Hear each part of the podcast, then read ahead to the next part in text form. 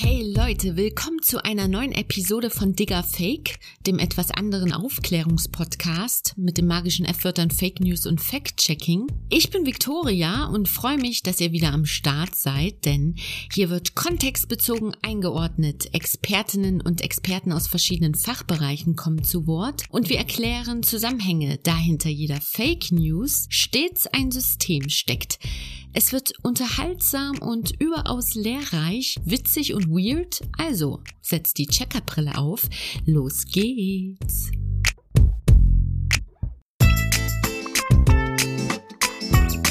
Digga Fake. Der Podcast über Fake News und Fact-Checking. Mit Victoria Graul.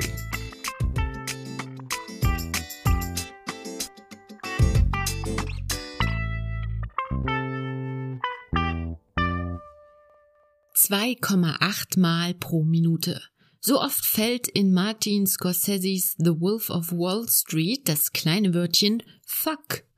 Insgesamt 506 Mal im ganzen Film und weil da so verdammt viel geflucht wird, hat der Börsenkracher mit Leonardo DiCaprio in der Hauptrolle einen Guinness Weltrekord Rekordtitel erhalten. 2,8 Mal pro Minute?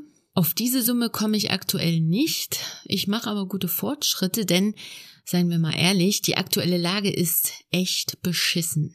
Pieselwetter in Grau trifft auf Corona-Blues, vorweihnachtlicher Apfelpunch in your face trifft auf Virus-Mutantenbesuch. What the fuck, Leute?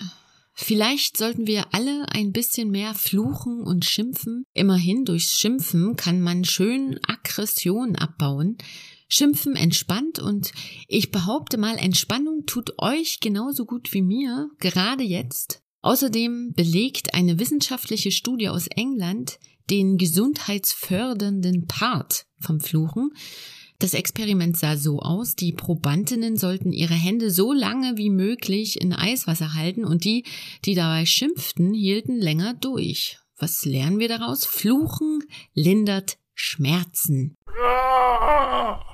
Fluchen, meckern, schimpfen, das sind gute Stichwörter für das, was euch heute im Themenspecial dieser Sendung erwartet. Wir blicken auf den Facebook-Konzern. Vielleicht hat er sich ja auch gerade deshalb kürzlich in Meta umbenannt, weil er die Kraft des Fluchens zu schätzen weiß. Auf jeden Fall oder was auf jeden Fall feststeht, das ist, dass der Meta-Konzern zu den skandalträchtigsten, aber einflussreichsten Tech-Unternehmen der Welt gehört wir wollen uns heute seinen Einfluss auf die Medienbranche näher anschauen und auch über die Interessen des Konzerns sprechen und das tue ich natürlich nicht alleine. In diese Sendung habe ich mir Ingo Dachwitz von der Nachrichtenseite netzpolitik.org eingeladen. Ingo ist der Meinung, der Meta-Konzern und die Medien führen eine toxische Beziehung. Wie er dazu kommt, dazu gleich mehr, denn so als kleines Warm-up blicken wir auf das Nachrichtengeschehen der vergangenen Wochen. Ich habe für euch die Checkerbrille aufgesetzt, das Netz nach den Schlagwörtern Fake News und Desinformation gescannt und meine persönlichen Highlights für euch zusammengestellt.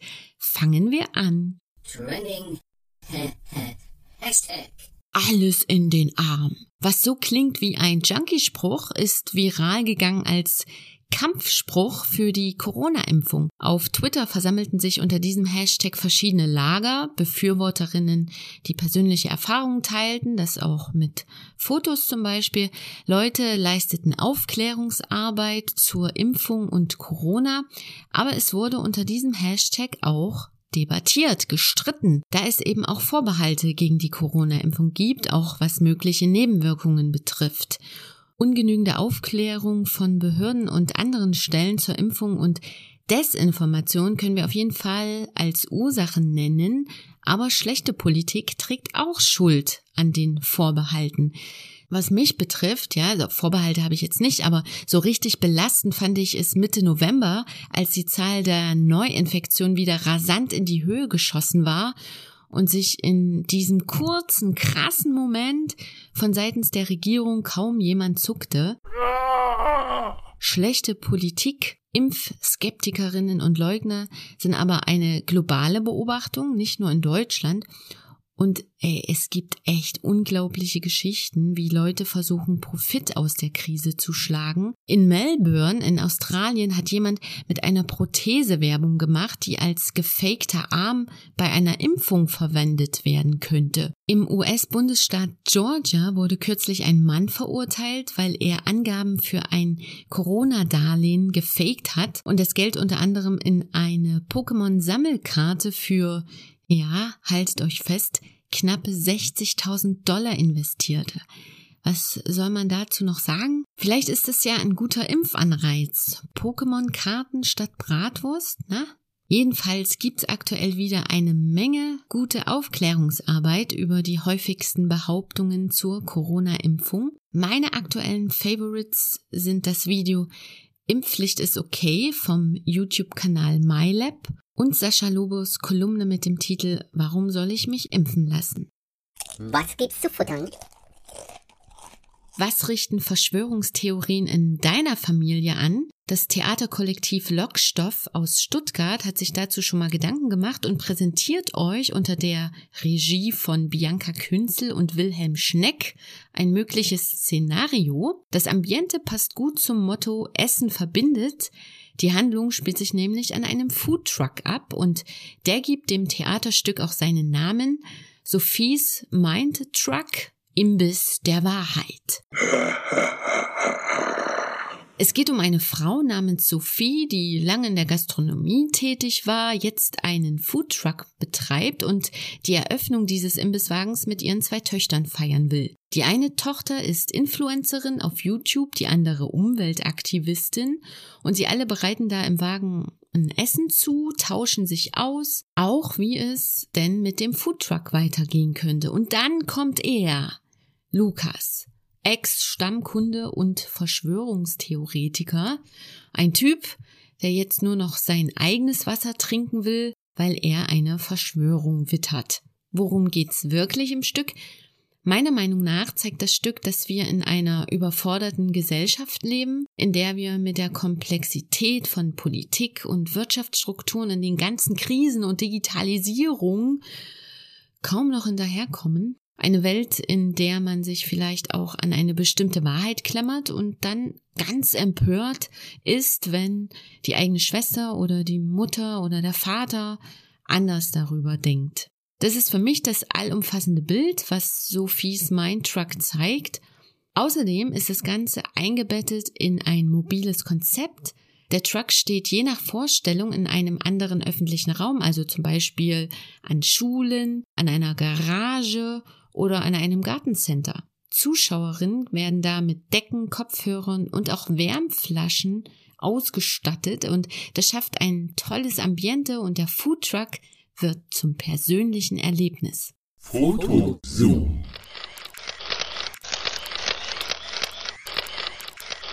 Ein Dickpick der besonderen Art ist in den vergangenen Wochen rumgegangen, das vermutlich Eltern in Dresden am meisten verschreckte Nutzer von verschiedenen Plattformen wie Facebook, Twitter und Telegram verbreiteten ein Foto von einer roten Rutsche mit der Zusatzinfo, die Rutsche sei auf einem Dresdner Kinderspielplatz installiert und auf dem Foto sah man keine normale Rutsche, sondern ja, very special, eine Kreuzung aus einem Penis und einer Vulva.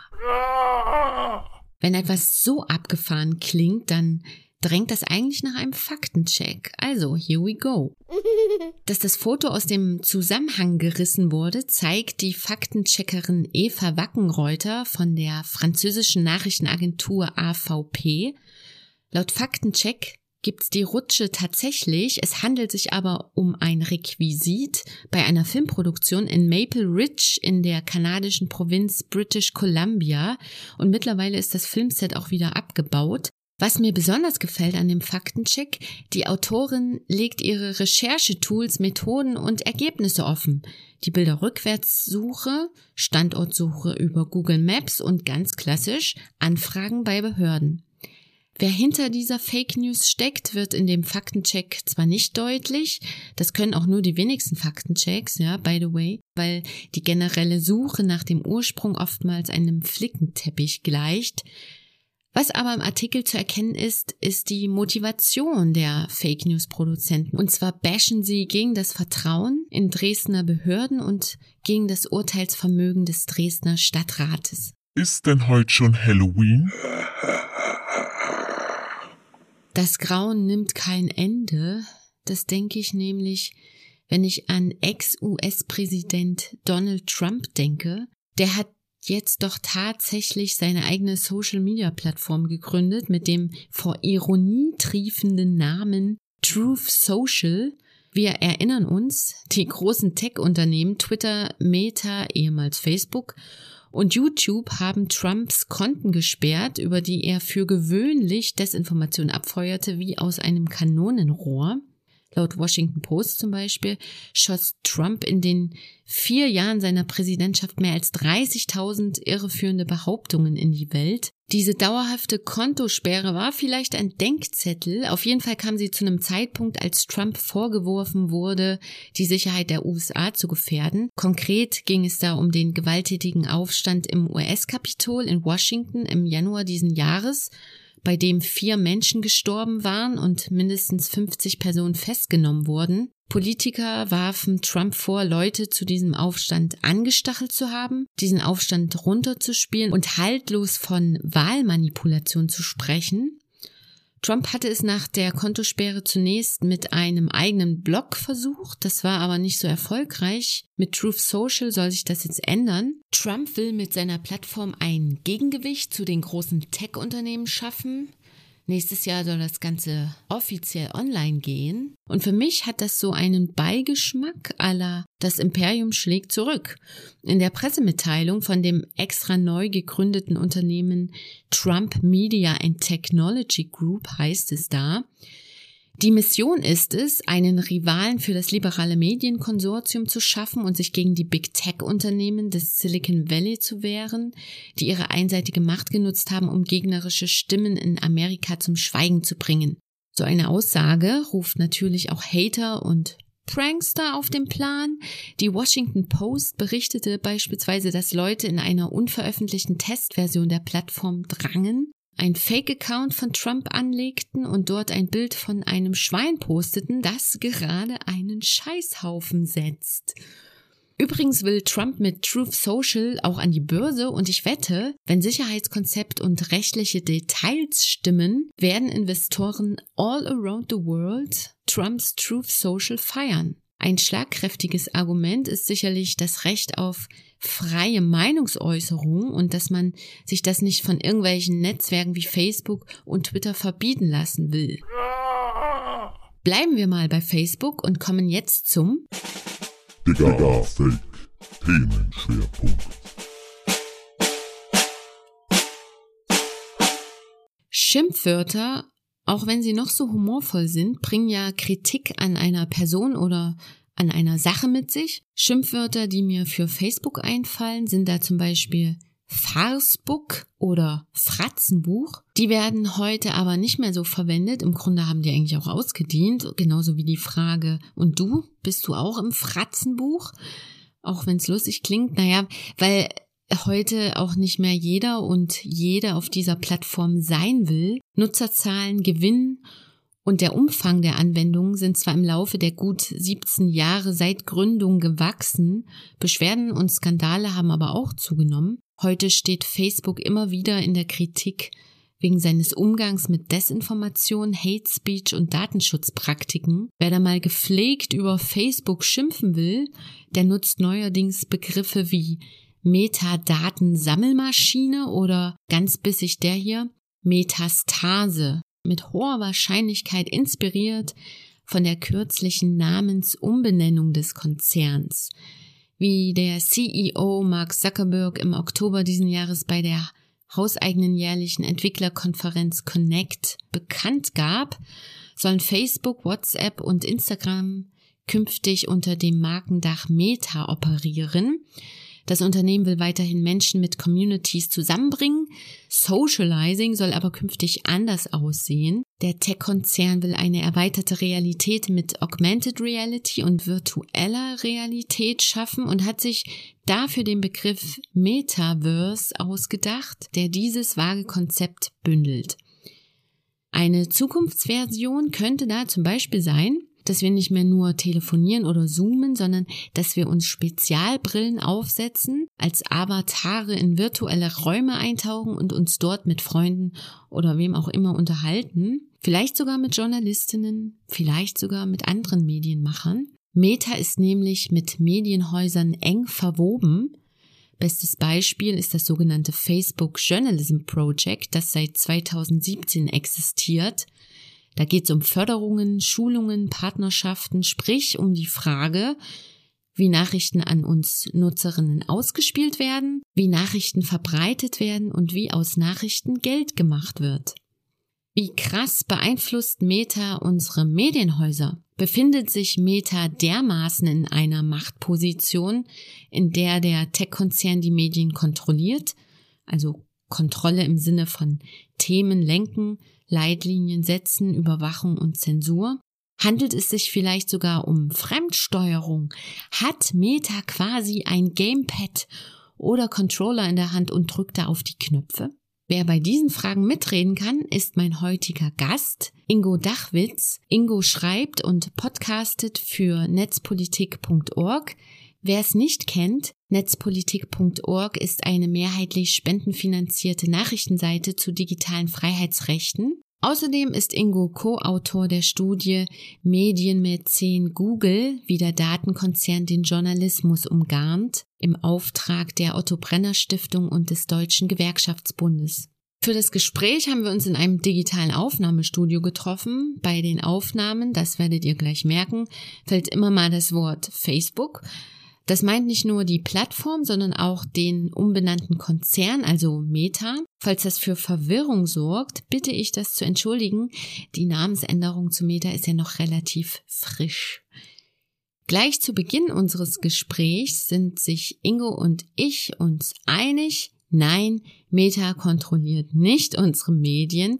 Medienhäuser sind Wirtschaftsbetriebe mit Geschäftsmodellen, was es da nicht so alles gibt, öffentlich-rechtlich, spendenfinanziert, werbefinanziert.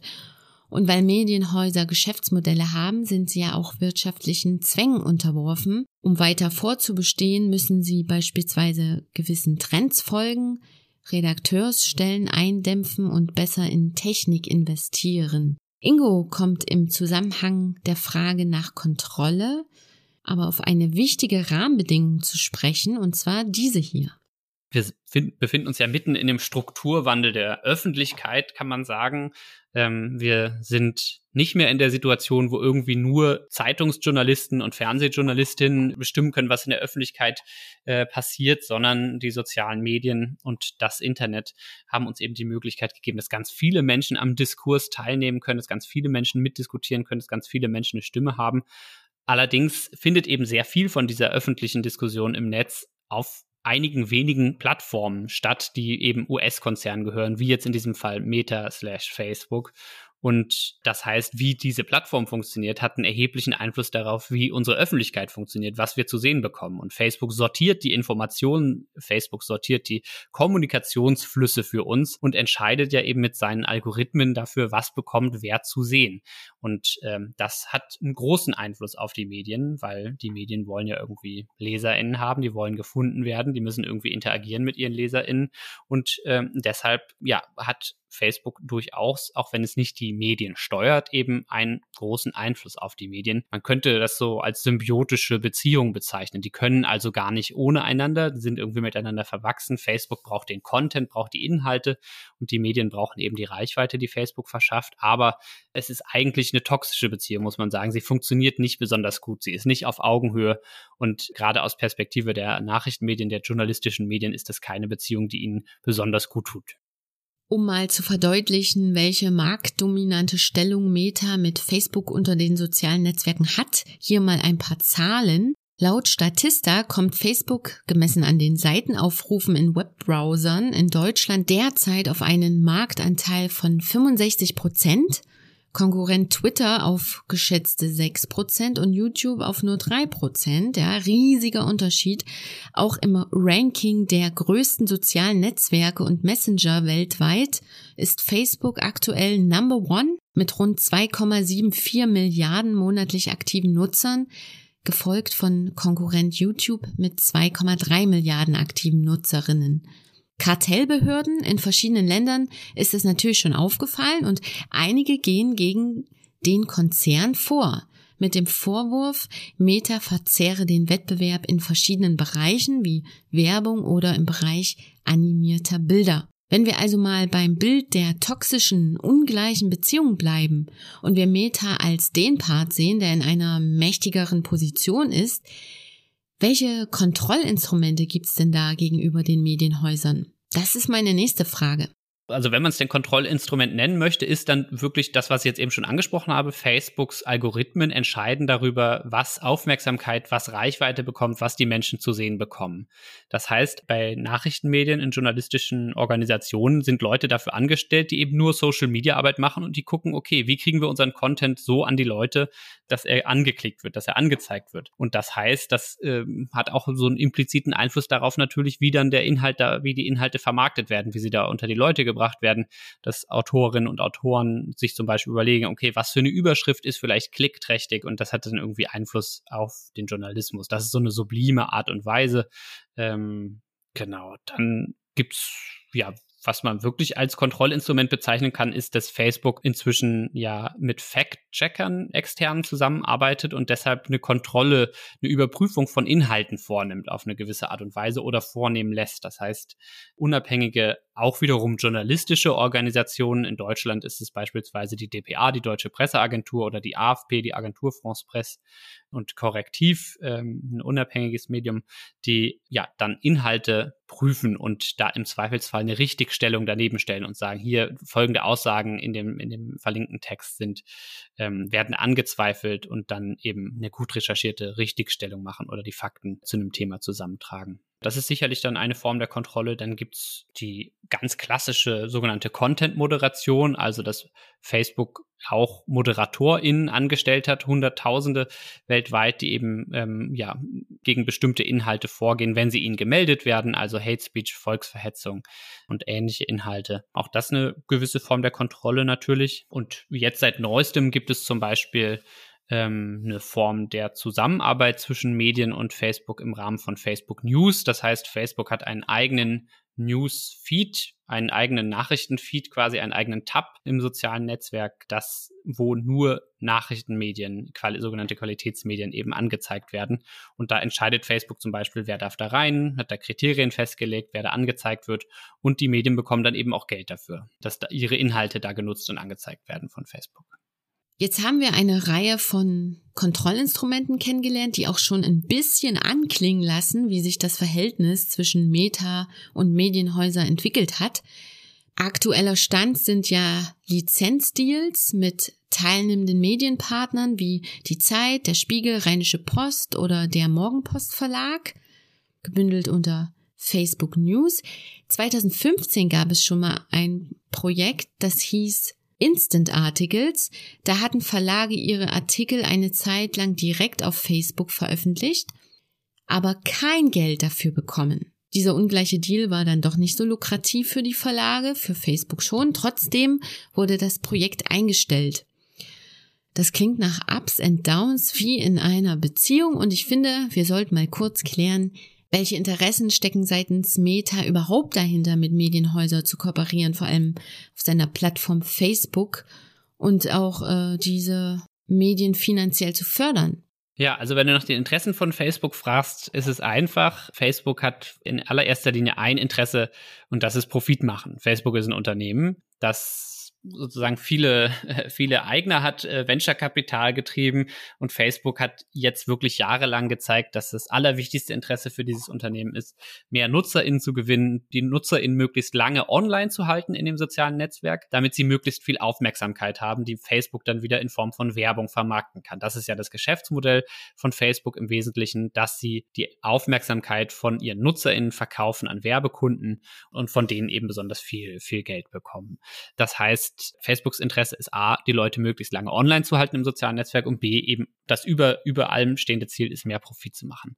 Es gibt durchaus immer mal wieder Berichte, was jetzt die, ähm, was jetzt die Führungsriege in den USA, vor allen Dingen deren, deren politischen äh, Führungskopf angeht, dass der mh, hm, sozusagen sehr, ein sehr konservativer Typ ist, der durchaus auch mal konservative Medien bevorteilt hat. Das passiert sicherlich auch mal, aber ich glaube, alles in allem ist es eher so, dass Facebook nicht jetzt eine eigene politische Agenda hat, sondern die, die Agenda von Facebook ist Profit machen. Und dazu gehört eben durchaus auch, dass man damit umgehen muss, dass man irgendwie geklärt kriegen muss, welche Inhalte erlaubt sind auf so einer Plattform. Weil Facebook in den letzten Jahren gemerkt hat, okay, es gibt große Kritik immer wieder daran, ähm, was für Inhalte das Unternehmen zulässt auf seiner Plattform. Das ein Vorwürfe, dass Fake News eben kursieren dürfen und dass Facebook sich nicht darum dagegen zur Wehr setzt oder dagegen nichts unternimmt. Und das ist dann quasi immer eine Reaktion gewesen. Facebook hat dann die Fact-Checker irgendwann eingeführt. Facebook hat dann irgendwann Content-ModeratorInnen eingestellt, die sich eben als Externe darum kümmern, dass diese Probleme für Facebook gelöst werden, damit Facebook selbst möglichst wenig Verantwortung eigentlich übernehmen muss. Und warum finanziert Facebook die Medien oder warum, warum zahlt Facebook den Medien was? Da gibt es auch wieder eine Reaktion quasi auf äußeren Druck. Also seit Jahren, seit, seit über zehn Jahren sagen eigentlich äh, journalistische Medien, Facebook nutzt ja unsere Inhalte und verdient damit Geld, indem Facebook unsere, wenn, wenn Menschen unsere Artikel auf Facebook posten, dann ist es Content, der auf der Plattform ist, dann der macht die Plattform interessant, dann kann Facebook anhand dessen Daten sammeln. Unser Content hilft Facebook dabei, mehr Aufmerksamkeit Aufmerksamkeit zu haben, um Geld zu verdienen und um Werbung zu vermarkten. Facebook ist neben Google der mit Abstand größte, größte Online-Werbekonzern, hat, glaube ich, im letzten Jahr 2020 vor allen Dingen mit Targeted Advertising, mit diesem Geschäftsmodell, einen Gewinn von 28 Milliarden Dollar gehabt. Also wirklich unfassbare Summen, die dieser Konzern verdient. Und die Medien, die Nachrichtenmedien haben eben gesagt, okay, hey, wir wollen auch was von dem Kuchen abhaben und haben politischen Druck gemacht. Und ähm, darauf hat Facebook dann irgendwann reagiert und hat gesagt, okay, gut, wenn ihr bei uns bei, bei Facebook News mitmacht, dann kriegt ihr ähm, dafür eine Bezahlung. Halten wir nochmal fest, der Strukturwandel der Öffentlichkeit führt dazu, dass sich Menschen im Netz an öffentlichen Diskursen beteiligen, Beiträge teilen, kommentieren, bewerten, aber das passiert auf nur wenigen Plattformen. Der Meta-Konzern hat eine marktdominante Stellung und Medienhäuser nutzen insbesondere Facebook, um Leserinnen zu gewinnen und Nachrichten überhaupt unter die Leute zu bringen. Das passiert über Lizenzvereinbarungen bei Facebook News oder auch ohne im stinknormalen Feed oder über Werbung. Marktdominanz heißt auch Macht und Einfluss und in gewisser Weise auch Druck, diese Macht zu erhalten. In bestimmten Situationen erfordert das dann Kompromisse und ein Entgegenkommen. Und zwar, wenn Kritik auftaucht, und die Kritik am Meta-Konzern ist ja riesig. Nehmen wir das Beispiel Lizenzdeals bei Facebook News. Es ist nicht bekannt, wie viel Geld einzelne Medienhäuser bekommen. Das wirkt schon intransparent, sichert aber Meta natürlich auch eine bessere Verhandlungsposition. Die Whistleblowerin Frances Hogan sagte kürzlich bei einer Anhörung im US-Senat, Facebook stellt Profite über Menschen. Ich glaube, dass die Produkte von Facebook Kindern schaden, Spaltung anheizen und unsere Demokratie schwächen. Ich finde es richtig, dass Hogan an die Öffentlichkeit gegangen ist, denn das erhöht den Druck auf Meta, denn so kann es ja nur auch nicht weitergehen. Desinformation, Clickbaiting, Hate Speech, Datensammlung, das sind alles keine guten Argumente für Meta und seine Produkte. Was müsste der Konzern tun, um sein Image zu pimpen? Vor allem bei jungen Leuten ist Facebook ja gar nicht mehr so hip. Das war meine letzte Frage an Ingo. Das ist natürlich eine äh, sehr große Frage. Ähm, erstmal würde ich auch sagen, ich, äh, auch wenn ich es mir wünschen würde, glaube ich ja, dass Facebook nicht deshalb, äh, also die Plattform Facebook selber, nicht deshalb bei jungen Menschen immer unattraktiver wird, weil, weil es dort ein Problem mit Fake News gibt, sondern das viel größere Problem ist einfach, dass die Großmutter und der Großvater und der Sportlehrer und die Mathelehrerin und so weiter jetzt auch auf Facebook sind und man deshalb äh, dass das Netzwerk ein bisschen weniger interessant geworden ist und es deshalb eben andere Netzwerke gibt, wo man mehr unter sich ist und die einfach irgendwie ansprechender funktionieren. Deshalb hat Facebook ja auch Instagram aufgekauft, weil die genau wussten, okay, das wird eine große Konkurrenz. Jetzt kommt mit TikTok plötzlich eine neue Konkurrenz aus China. Ähm, genau, also werden wir mal sehen, was Facebook da unternehmen wird. Um die großen Probleme, die du eben angesprochen hast, sei es jetzt das Problem der Fake News und des Clickbaits, sei es das Problem, dass Content bevorzugt wird, also ja, dass sozusagen es psychologisch schädliche Effekte gibt. Von Instagram ist es vor allen Dingen ja bekannt. Das ist eine der Sachen, die diese Whistleblowerin Frances Hogan neulich mit Dokumenten öffentlich belegt hat. Das sind jetzt viele große Fragen. Ich glaube, am Ende läuft vieles wieder zurück auf das Thema, auf das ich jetzt schon so oft gekommen bin, nämlich auf das Geschäftsmodell. Ähm, Facebook optimiert sein, seine Funktionsweise nicht darauf, dass Menschen den Content zu sehen bekommen, der ihnen am besten tun würde oder der irgendwie eine gute gesellschaftliche Debatte ermöglichen würde, sondern Facebook optimiert so, dass aktuell funktioniert so, dass Facebook total auf Interaktion optimiert. Das heißt, alles, was viele Reaktionen hervorlöst, was oft geteilt wird, was oft kommentiert wird, dass das belohnt wird äh, von den Algorithmen, die darüber bestimmen, was wir zu sehen bekommen und sozusagen dann bestimmter Content gepusht wird. Und welcher Content ist derjenige, der die meisten Reaktionen auslöst? Das ist natürlich Content, der sehr kontrovers ist, der sehr skandalisierend ist, der sehr emotionalisierend ist und im Zweifelsfall auch spaltender Content, also der sehr polarisierend ist, der Menschen dazu, ähm, dazu verleitet zu sagen, ja, ich bin voll dafür oder nein, ich bin voll dagegen, weil das löst viele Interaktionen Interaktionen aus.